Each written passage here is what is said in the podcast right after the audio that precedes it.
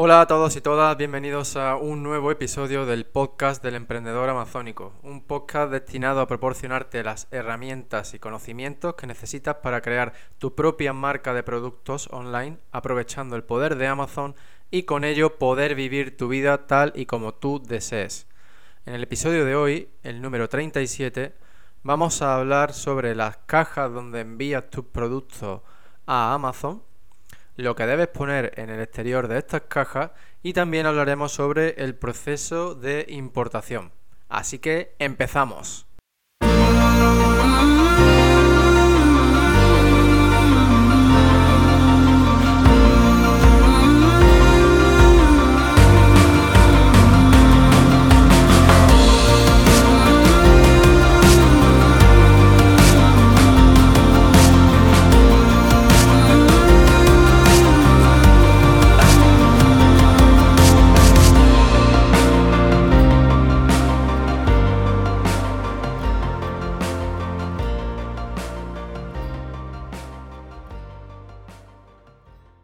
Bueno, pues bienvenido de nuevo a este episodio número 37 y hoy pues como te he comentado vamos a hablar sobre las cajas que se usan para em, enviar tus productos desde tu proveedor hasta los almacenes de Amazon.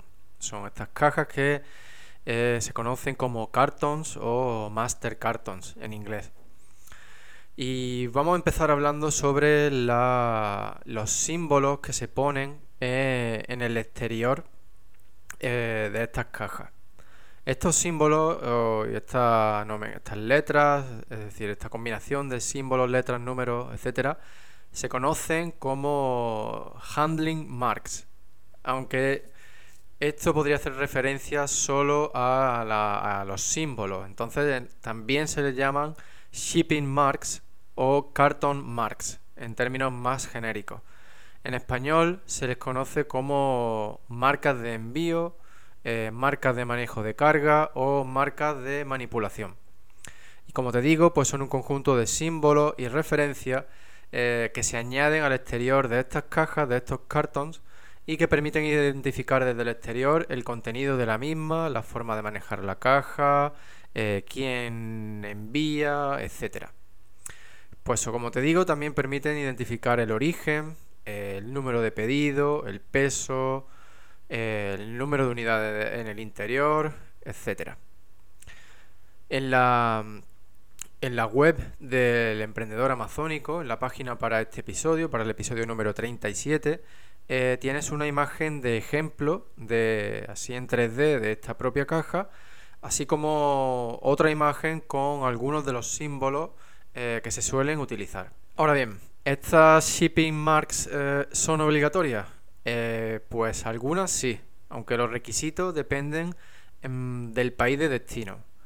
Pero en general hoy lo que yo te voy a hablar es de la información que debes incluir, es decir, ahora te voy a contar la que es obligatoria y después pasaremos a contar la que mm, deberías poner eh, por tu propio bien y la que yo te recomiendo que pongas pero que tal vez pues no sea obligatoria, aunque sí muy beneficiosa para ti.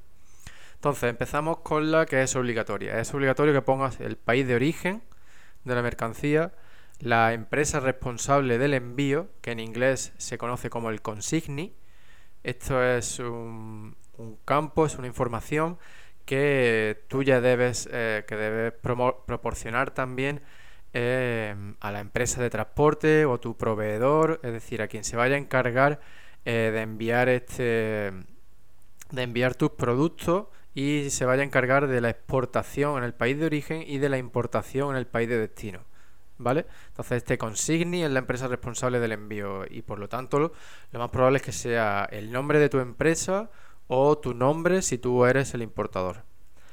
Eh, otro, otro dato que también debe incluir es el peso bruto y neto de cada caja, de cada carton box. También es opcional que ponga las dimensiones de cada caja, eh, aunque en algunos países te lo pueden exigir. Y también es opcional pero muy recomendable el número de cada caja, así como el total de cajas del envío. Por ejemplo, eh, caja número 5 de 20. ¿Vale? Entonces ahora, además de la información anterior, pues te recomiendo que añadas lo siguiente. Por un lado, información sobre el manejo de las cajas. Pues, por ejemplo, eh, si estas no se pueden volcar, si no se puede poner peso encima, o si hay que tener cuidado de que no se mojen, material frágil, etcétera. ¿Vale? Como comprenderás, pues todo esto varía de un producto a otro, aunque es muy importante que toda la información que incluya sea usando símbolos internacionalmente reconocidos, ¿vale? Y también, eh, pues nunca está de más que incluya información que considere necesaria en el idioma del país de destino. No consideres que todo el mundo hable inglés porque puede equivocarte y eso puede dar lugar a que tu producto no sea manejado de la forma eh, correcta. Bueno, ¿y qué más debes incluir eh, en esta información que va en el exterior de, de tus cartons? Vale, pues el código HS que identifique a tu producto. Esto es un código internacionalmente reconocido que sustituye el nombre de tu producto. Esto es algo bastante importante para evitar sustracciones de mercancía, ya que estos códigos, si bien son internacionalmente reconocidos, no todo el mundo los conoce, ¿vale? Y entonces, pues claro, al contrario que un nombre común para un producto. Bien. Entonces, eh, además, el hecho de utilizar estos, eh, estos códigos para identificar el contenido de las cajas puede agilizar el paso por aduana. Tú piensas que, salvo que sospechen del contenido, pues los agentes se van a fiar de lo que has declarado. Por lo tanto, incluye el contenido en tus shipping marks usando el código HS de tu producto. Otra cosa que también debes tener en cuenta es si vas a enviar directamente a Amazon, es muy importante que añadas el Shipment ID o la identificación del envío que te proporciona Amazon al crear el plan de envío. Es una combinación de números y letras que empieza por las letras FBA en mayúscula. Bien.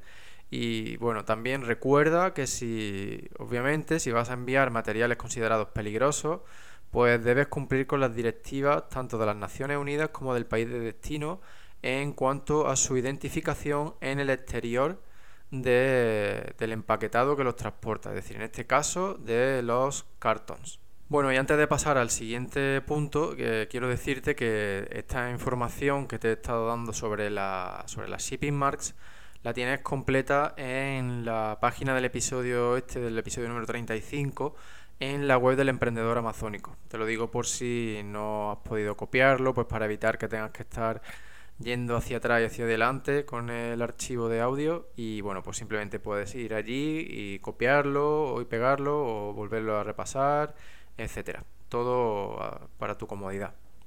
¿Vale? Y bueno, pues pasamos al siguiente punto que vamos a tratar hoy, que seguimos hablando sobre los cartons. Y ahora eh, te voy a contar un poquito sobre las dimensiones máximas de estas cajas para enviarlas a FBA, ¿vale? Bueno, pues las cajas que envíes a FBA usando el programa de transportista asociado de Amazon, lo que se conoce como el Partner Carrier Program, eh, pues no pueden superar 63,5 centímetros en ninguna de sus dimensiones, salvo que envíes un producto por caja y que el propio producto mida más de eso, ¿vale? Entonces, muy importante que no supere ninguno de los lados de tu cartón, que no supere los 63,5 centímetros. Ahora bien, si no vas a usar el programa de transportista asociado, pues no hay ninguna restricción para estas dimensiones máximas, ¿vale? Y esto te lo digo por experiencia. También tienes que tener en cuenta, además de las dimensiones, el peso. El peso máximo por caja es de 23 kilos excepto si envía un producto por caja y este producto es de tamaño grande, es decir, lo que entra en la categoría de oversize. Y este propio producto pues pesa más de 23 kilos. Eh, también tienes que tener en cuenta que es, probable que no vendas eh, productos que pesen más de 23 kilos, pero si tus cartons pesan más de 15 kilos, deben llevar una etiqueta que indique contenido pesado, ¿vale? Heavy package. Y esta etiqueta debe estar en todos los laterales de la caja. ¿Vale? Ahora eh, quiero hacerte un apunte respecto al tema ese que te he comentado antes de las dimensiones máximas de las cajas para los envíos cuando usa el programa de transportista asociado. Eh, pues verá, eh, recientemente he estado creando planes de envío de prueba para comprobar los costes de los envíos desde el almacén de la empresa 3PL con la que voy a trabajar hasta los almacenes de Amazon. mi objetivo era ver cuánto me cuesta enviar cada caja, cada cartón individual eh, y cuánto me cuesta hacer envíos mensuales desde el almacén 3PL a los almacenes de Amazon.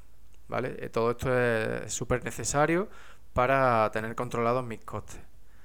Pues bien, al crear estos planes de envío he introducido datos de cajas, de cartons, con una dimensión superior a 63,5 centímetros. Y el sistema de Amazon eh, las ha aceptado. No he obtenido ningún problema, he podido crear el plan de envío y he llegado hasta el final. ¿Vale?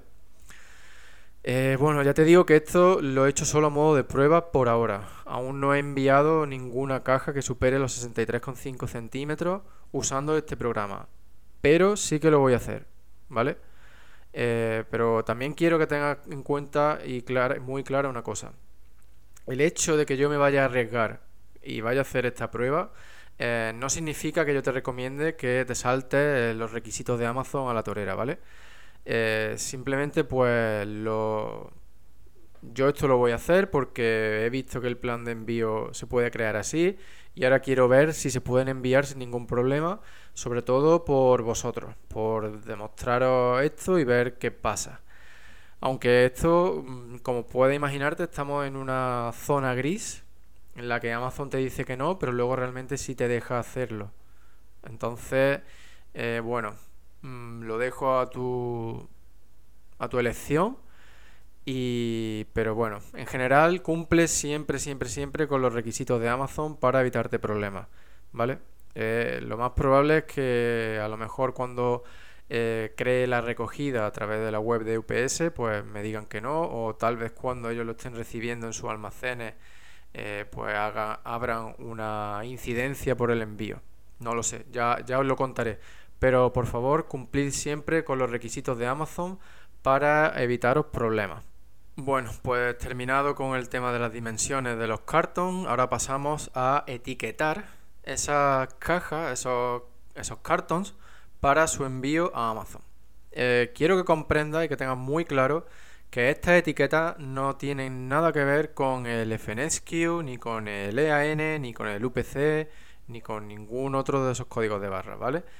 Estas son unas etiquetas que se tienen que poner en las cajas y que son eh, y que se generan de manera independiente en cada envío que crees. Es decir, no son etiquetas que tú puedas reutilizar. Cada vez que crees un plan de envío se generarán unas etiquetas que solo sirven para ese envío.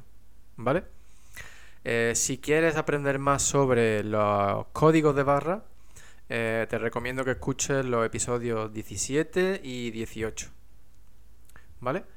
Bueno, pues entonces, como te decía, estas etiquetas de las que tienes que poner en los cartons eh, se generan cuando creas el plan de envío y son únicas y específicas para ese plan de envío en concreto. O sea, si tú por algún motivo borras ese plan de envío y creas uno nuevo, tienes que volver a generar una nueva etiqueta, ¿vale? Ahora bien, estas etiquetas se las tienes que enviar a tu proveedor en caso de que la mercancía vaya directamente a los almacenes de Amazon. Eh, si por otro lado eh, tú recibes primero esta mercancía en un almacén 3PL, pues entonces cada vez que organices un envío desde allí a los almacenes de Amazon, tendrás que, que crear un plan de envío, generar una etiqueta específica para ese envío y enviarle esa etiqueta a la empresa de 3PL. Eh, si eres tú quien se encarga de enviar desde tu almacén o desde tu casa, etcétera, a los almacenes de Amazon, pues entonces tú eres el responsable de imprimir y poner esa etiqueta cada vez que crees un plan de envío y envíes a los almacenes de Amazon. Nuevamente recuerda que si cualquiera de esos cartons eh, pesa más de 15 kilos, eh, pues tienes que ponerle etiquetas que indiquen Heavy Package en los laterales y en la parte superior. Además ten en cuenta que si envías palet, estos también tienen que estar debidamente etiquetados con las etiquetas que te proporciona Amazon cuando creas el plan de envío. Y estas etiquetas también son específicas para cada plan de envío. Bien, y con eso pues cerramos eh, el tema de los cartons. Últimamente estoy recibiendo muchas preguntas sobre el tema de la gestión de los envíos desde tu proveedor al destino final, ya sea este de los almacenes de Amazon un almacén 3PL o tu propio almacén. Así que pues aprovechando que hoy hemos estado hablando sobre los cartons y los envíos a Amazon, voy a repasar un poco el tema este de la importación, los tipos de envío, tipos de transporte, etcétera. ¿Vale?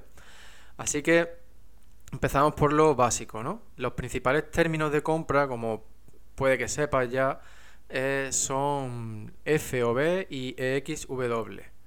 Eh, por si no lo sabes, EXW eh, son las siglas que representan a la palabra, las palabras Xworks.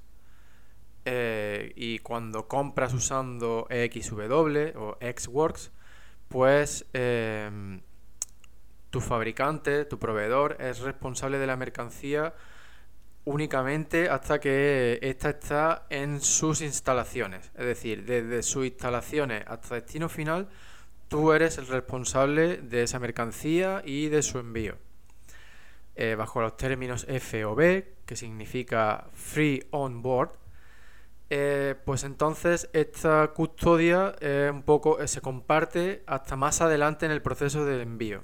Es decir, eh, tu proveedor o fabricante es responsable de esa mercancía y de su envío hasta que la mercancía está, eh, ha sido montada eh, en, en, la nave o en el medio de transporte que tú hayas seleccionado para su traslado al destino final. Es decir, hasta que esta mercancía esté sobre el barco, en el avión o en el tren. Y Teóricamente esto hace referencia hasta que la mercancía ha pasado el borde de acceso a este medio de transporte. Como puedes imaginarte, el precio por unidad bajo FOB eh, es más caro que el de XW. Eh, simplemente porque tienes que, tú tienes que pagar ese envío realmente. Por este motivo yo siempre pido presupuestos para ambos términos y también pido presupuesto a las empresas de transporte para esos mismos términos. Es decir, eh, comparo el precio total de comprar eh, bajo EXW y enviar con EXW frente a comprar con FOB y enviar con FOB. De esta forma, si eh, comprando y enviando con EXW te sale más barato, significa que tu empresa de envío te ofrece mejores precios que tu proveedor. Porque siempre, como ya te decía, ten en cuenta que tú vas a ser quien paga el envío desde la fábrica del proveedor hasta el destino final, de una forma u otra. Si compras bajo XW, pues le va a pagar o a tu empresa de envío o al, o al proveedor le va a pagar por el envío.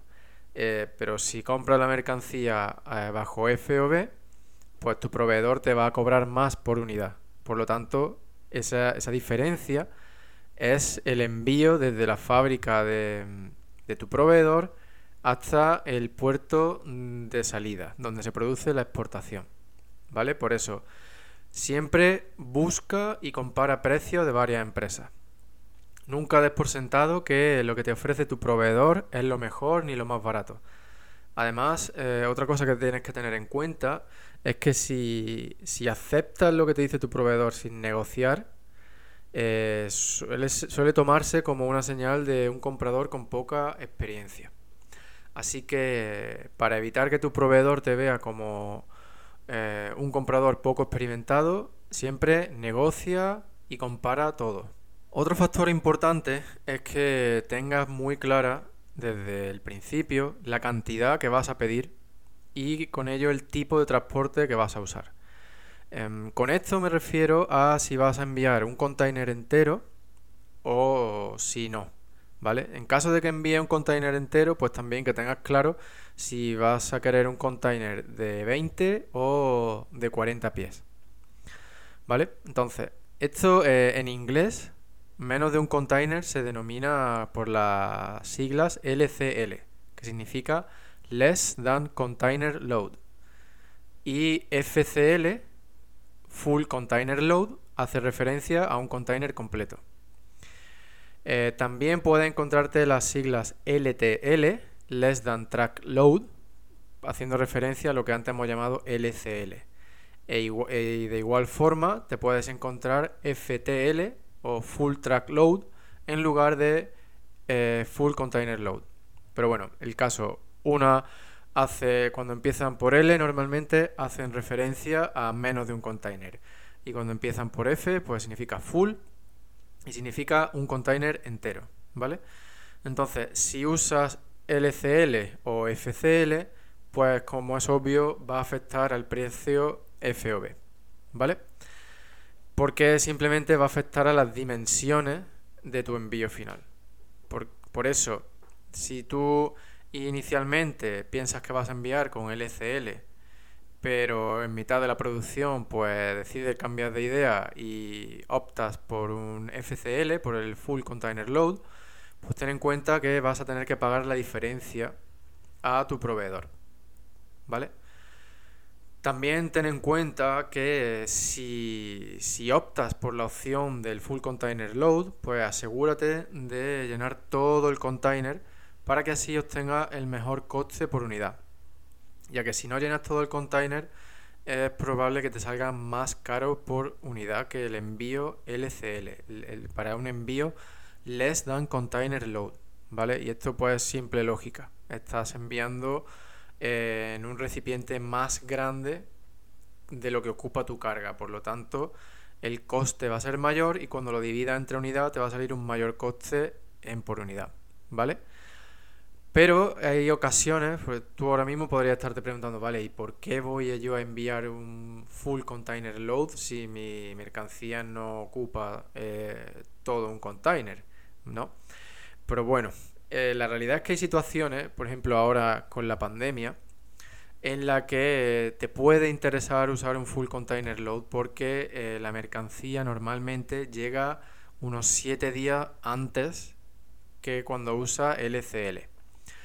Y el motivo de esto es porque el proceso de aduana es más rápido. Al estar toda una misma eh, mercancía eh, metida en un solo container. Y es decir, un container que contiene un solo tipo de mercancía. No hay que abrirlo, descargar eh, para que se vea qué cosa hay dentro. ¿Vale? Así que bueno, pues estos son cositas, detalles, algunos pequeños consejos que siempre te conviene saber para preguntársela a tu empresa de transporte, que como ya te digo, pues te pueden ahorrar unos cuantos días en el envío. Bien, pues terminado con los full container y los less than container load. Y antes de terminar, eh, vamos a hablar un poco sobre el tema de la importación. ¿Vale? Es muy importante que tengas en cuenta todo lo que hemos visto hasta ahora desde el principio. Es decir, lo que hemos, de lo que hemos estado hablando en este episodio es muy importante que lo tengas eh, en cuenta desde el principio para pedir presupuestos del envío, tanto a tus proveedores eh, como a empresas de transporte, ¿vale? Siempre pide costes totales, desde origen hasta destino final. Y asegúrate siempre de que te den costes de gestión de la importación. Eso es muy importante. Y también pídeles costes del seguro de transporte, ¿vale? Bueno, otra cosa, otro dato que también es interesante que le, le pidas a tu proveedor es el código HS eh, de, tu, de, tu, producto, de lo mismo que hemos estado hablando al principio de este episodio, ¿vale? Entonces, y, y eso, ese mismo código HS, se lo puedes pasar a tu empresa de transporte para que estos te digan el tipo de arancel o de duty que debes pagar cuando, cuando hagas la importación, ¿vale? Todo esto te lo digo porque si no conoces de antemano este código HS, pues no vas a poder mm, estimar estos aranceles que tienes que pagar cuando importe y por lo tanto tu análisis de costes va a estar incompleto. Ahora bien, Tú también puedes obtener este código HS en caso pues, de que, por ejemplo, imagínate que estás haciendo una búsqueda de producto y que quieres tener en cuenta todos los costes asociados a ese producto. entonces, eh, podrías eh, preguntarle a posibles proveedores por este código HS del producto o también puedes averiguarlo tú, como te digo. Y una, forma eh, sencilla, entre comillas, de hacerlo es a través de la web findhs.codes. De la deletreo F y latina N D H S C O D E S. ¿Vale? Si no te ha quedado claro, eh, pues puedes ir a la página del episodio de hoy y ahí tienes el enlace directo. Y antes te decía que esta página que puedes usar, es decir, que puedes encontrar estos códigos de manera sencilla, entre comillas, porque esta página no es que sea muy, muy user friendly. Y luego porque eh, las categorías en las que se distribuyen estos códigos pues no están totalmente bien definidas y es probable que encuentre el mismo producto en distintas categorías. Pero bueno, si lo que buscas es hacerte una idea, pues te puede servir. ¿Vale? Pero si no, siempre lo mejor es que le preguntes eh, al proveedor cuál es el código HS asociado a ese producto. Y ya pues con ese código HS puedes irte a Google y usar cualquiera de las de las calculadoras y bases de datos em, específicas para el país en el que estás importando y así obtener eh, los datos de, ese arancel, de ese tipo de, arancel para eh, tu producto específico. Y también, por supuesto, tendrás que tener en cuenta el IVA en caso de que estés importando a la Unión Europea. ¿Vale?